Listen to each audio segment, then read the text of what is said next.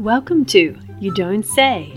Listen to real English conversation as we talk about life around the world, cultural differences, and things that have surprised us on our travels.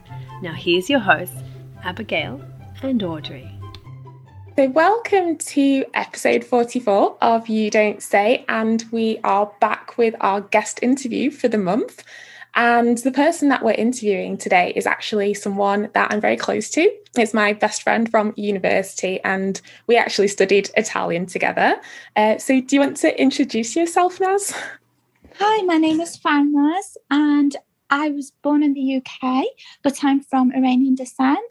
So yeah, so I I have to be honest, I don't have any friends from Iran, and um, I don't know, just life hasn't made me int- introduce me to anybody from Iran. Although I do have many um, friends on social media from students following me from Iran. But um, yeah, so this is a great chance for me to learn more about Iranian culture. So tell me what um, there's a special tradition. And you've got the Iranian New Year coming up soon. Is that right? Yep, that's correct. Yep, it's Eid Nowruz. And Nowruz means new day.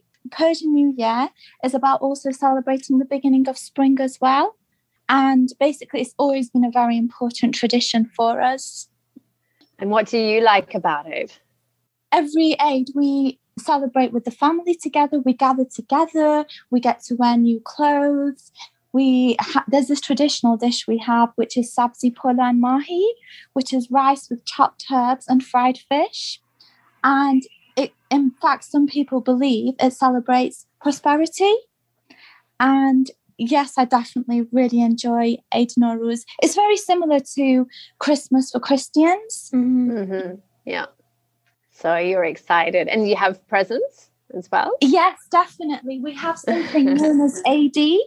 And that's when the elders give the youngsters um, money, and you put this money in the Quran. And when it's Eid, they open the, the Quran and they give you the money. Uh-huh. Um, okay, sounds exciting. so, um, so what? What? How does it? How is it like for managing Iranian traditions and British traditions? Do you celebrate them all? Um, is do you do something at Christmas as well? I know it's a yeah, Christian tradition, but you know, it's also, I'm not Christian and I celebrate Christmas too. Yeah. Yeah, definitely. Christmas is also important, and it's such a fun period as well. And everyone celebrates Christmas basically. Mm. Yeah, so I know um one thing that you really love about Iranian culture is the food. Um yes, definitely. Yeah. What's your favourite Iranian My dish? My favourite Persian dish would probably be, that's a very good question, it would be, I think I'd have to say khoresh-e karafs, which is celery with lamb. It doesn't sound appetising, but it's much better than it sounds, with rice. Okay, well, we'll definitely put the names of these in the show notes, yeah, so people can can have a look on Google and see the photos, and or, be, or maybe even cooking, how to cook it. So it'd be interesting yeah. to have a look. Yeah. yeah okay. And of course, kebab as well. A lot of Iranians have kebab. Kebab. yeah. So the real pronunciation is kebab. Okay. yeah. Kebab. Yes. yeah. Yeah. Okay. Great. And so, um, what's it like, I guess, um, having, um, a, you said, like, you feel, do you feel more Iranian or more British? A combination, yeah. I definitely feel more Iranian because of my family and, the, and my upbringing.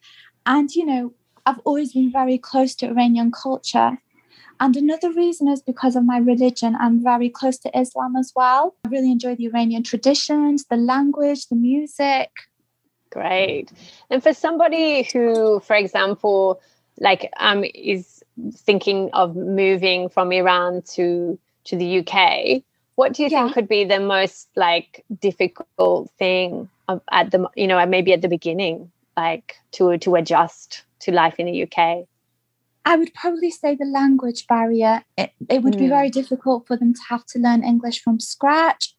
Mm, yeah. So, and I guess maybe, you know, the the style of like real native speaker British, not the the English you learn at school, is always Definitely. A bit of a shock. And do you do you go back to do you, does your family go back to Iran sometimes? Yes, usually during the summer yeah. they go back, and I used to go quite a lot to Iran when I was much younger to visit my relatives there. Yeah, so when like when you've been back in the past, like what were some of your favourite memories? Um, visiting different parts of Iran, of course, visiting my family, catching up with them, and of course seeing uh, different different historical places as well in Iran. And so, so you, you're getting getting ready for the preparations for, how do I say, Na- Nowruz? Is it Nowruz? Nowruz, yes. Nowruz, Nowruz, yeah. On the twentieth of March. Um, are you? What do you do? Do you prepare in a particular way? Do you, are you going shopping for new clothes? What what what preparations are you currently doing for for the special day? Well, basically, what we do is we can prepare the table with Haft-Sin. And basically, these are seven different items which begin with the letter S. And basically, mm-hmm. so for example, you've got, so for example, I can tell you the seven items which we use. They're all symbolic objects. So we've got, for example, senjed, which is sweet dry fruit, and it actually represents love. Then you've got serke, which is vinegar, and that symbolizes patience. Seke, mm-hmm. which is apple, and that symbolizes health and beauty. And then you've got sumar, which is like um, crushed spices, crushed spice of raspberries, and that represents the sunrise. Then you've got samanu, which is a sweet pudding, which is made of uh, wheat germ. And sometimes you can also put coins, which is known as seke in the Haft-Sin. And you also can put a mirror, candles, painted eggs, which represent fertility. And also we have sweets and pastries such as nohochi, which is made of chickpea flour. So each of these items represent different things. And also um, something we always do is we get we gather around the table and we say prayers. And again, that's when we get our Eidi as well. Great. And so and so what are you doing personally? Do you are you in charge of cooking anything particular, or is that your mum's? I don't know, how does yeah. it work? Do you share tasks, or no, how do you get mom, ready? My, my mum usually does the cooking. Yeah. And so and you can just this, eat. yeah, yeah, definitely. She makes sabzi polan mahi, which is the uh, rice with chopped herbs and fish. Great. So busy, busy. Your mum is really busy, I guess, but also excited because it's a special yeah. time of the year. Yeah. Yes, definitely. Abby knows that before Eid as well, we have the Sabza, which is, which is the wheatgrass. And do you remember, Abby, I used to tell you that yeah. you can tie knots? Yeah. And thirteen days after, Um, you basically throw it in the river, and basically it's all in order to get rid of all misfortunes in your life. And in fact, mm. single ladies, they tie knots in order to be able to find a husband. Oh. oh. You remember? I do, yeah. uh-huh. So, yeah. oh, interesting. So, um, Abby, have you ever participated in one of these meals, or? I haven't, no, I haven't. Okay. I've seen the photos, but I haven't participated. Okay. Okay. Yeah. Okay. Would it would it be strange to have like a non-family member come to a day like this? Not at all. Uh. No, no, not at all. Actually, Abby's been to a lot of Iranian parties with me. Uh-huh. Yeah. One thing. Yeah. The one thing that they always ask you to do when we go to the parties is dance. Yeah, this is a thing oh, that's really particular about Iranian culture. We were talking about it a few days ago. So if you go yeah. to a British party and someone says, oh, um, come on, let's dance, you say no.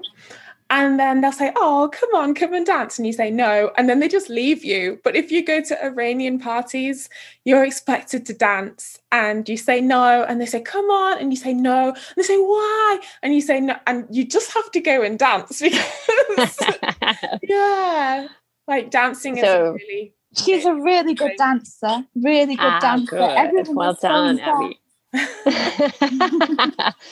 do you, do you, does it matter how you dance? You just have to dance, like there's no particular style, or no. Are there actual moves? No, we do have Persian dancing, but anyone can dance however they want, and Abby, she's oh. fantastic at it. Well done, Abby. Okay, so lots of dancing. Uh, Abby, for you, your experiences going to these parties, what what stood out in your mind as um something, I don't know, different to your traditional culture? Yeah, besides the dancing, um, the dancing was yeah just um constantly being offered food. Never go hungry. Yeah. Like yeah constantly being offered food, I would say as well. Yeah. mm, yeah um yeah I don't think I imagine that speaks. Do you feel like the sense of family Uh, togetherness is maybe stronger in the Iranian culture than maybe typical British culture? Definitely, mm. because Iranians tend to be very close to their family and very family orientated. And mm. also, as Abby was saying, what's quite interesting is she knows about tarof. Iranians will not stop insisting. So, for example, if you go mm. to a restaurant, the Iranian will not stop insisting on paying, especially the eldest one. Ah, okay. So oh, we, we have had it. We did do an episode on this, like paying oh, for the bills. Yeah. Oh, right. Mm, so, so Iranians always like to pay for the bill. Is that what you're saying? Yes, yes. And also something known as tarof. So, for example, like Abby was saying, if you go somewhere, they're constantly going to say, you have to eat this, you have to eat this, and keep offering you food. This is known as tarof. Okay, great. And what happens, um, for example, like if you, you're eating, what should mm-hmm. you do about the food on your plate? Uh, do you leave a little bit on the plate so you indicate that you're full and you don't want any more? Or should you finish your plate? Like what would be the recommendation to survive a dinner? I would say to finish everything on your plate so they know you've enjoyed your food. Oh, okay, okay. Oh, but I yeah, have also heard that they say that it's polite to leave a little bit on your plate. But definitely mm. I personally would say to leave, to make sure that you've eaten everything off your plate so they know you've enjoyed your food. Okay. And I have another question. What would be the best etiquette, for example, like in the, if you have food in the middle of the table and there's a little bit left, Um, what would be the etiquette for taking the last part of some food? I personally wouldn't do that. I feel quite cheeky doing that, but I do know that some people would do that. But it just depends. If you enjoy the food, then why not? You're allowed to take the last one. I don't know. Do you have yes, to say something course. like, "Oh, it's so great. I want to take the last"?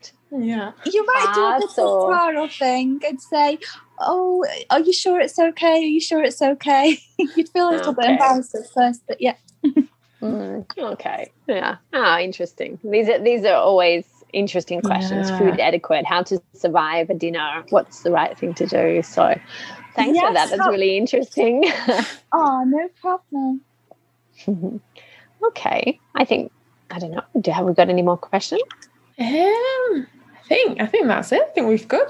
We're good. I think we've got lots of um, information for our listeners to go and have a look at. Yeah, definitely. I think we'll put yeah. lots of show links about um, the different things that we've talked about today, so people can, if they're curious, can have a, a read and see some photos. I think sometimes it helps to have a look at how things, dishes look or decorations. Maybe we can find some different images to share. So it would be great. So thanks so much. It's, You're it's welcome. so been so great to talk to you. Yeah. Thank you, ladies. It was lovely speaking to you as well. Great. So we'd love to um, hear from our listeners as well. Maybe um, you have had contact with Iranian culture as well, or maybe you are actually Iranian as well. So we'd love to hear um, your comments about what kind of things you love celebrating, or what you've seen that's been interesting to you. And um, another little reminder that we also have a special vocabulary guide to New Zealand um, words that's available if you want to sign up for our newsletter. So we our episode a few um, couple of weeks back was on New Zealand, yeah. and there are some vocabulary, some particular expressions um, that we wanted to share. So if you sign up for our newsletter, we'll give you a free guide. So feel free to do that. So I think that's it for today. Yeah. Yeah. Okay. Bye. Thank we'll you. Soon. Thanks for joining us this week on You Don't Say. If you enjoyed our show, please leave us a rating on iTunes. Or if you simply tell a friend, we'd love that too. Sign up for our newsletter and get your free podcast study guide.